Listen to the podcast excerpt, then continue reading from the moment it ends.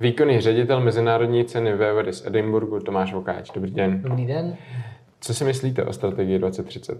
Tak musím říct, že ji velmi vítám, protože je velmi potřeba v českém vzdělávacím prostoru a myslím si, že je velmi dobře diskutovaná s odbornou veřejností, dělá se velmi široká, velmi široká diskuze a doufejme, což je to klíčové, že se povede i její implementace, protože to bude úplně zásadní. Jedna věc je strategii napsat a druhá věc je ji vykonat.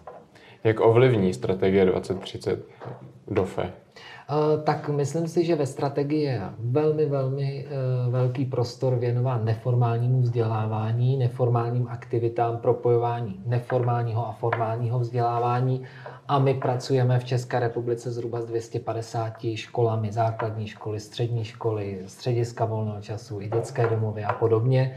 A vlastně, co se týče vzdělávání nebo středního vzdělávání a základního vzdělávání, myslím, že to ovlivní velmi pozitivně, protože připraví prostor pro to, abychom, abychom neformální vzdělávání mohli realizovat v rámci toho formálního, zkrátka v rámci školy. Co konkrétně byste vyzdvihl na strategii?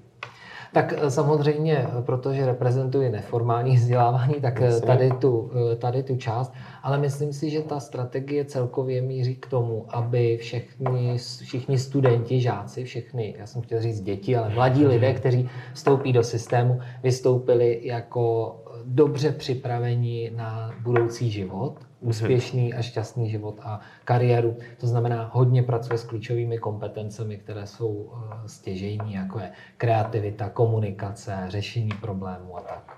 Myslíte si, že teorie z této strategie se převede i do praxe úspěšně? No, to je dobrá otázka a zatím se to nikdy nepodařilo, aby všechny strategie, které jsme tady měli, se dokázaly správně implementovat, ale myslím si, že je to jednoznačně třeba, že ten model, který teď máme, vzdělávání je zkrátka nedostatečný v rámci současného světa i do budoucna. Já vám děkuji za rozhovor, to bude vše. Díky moc, mějte se.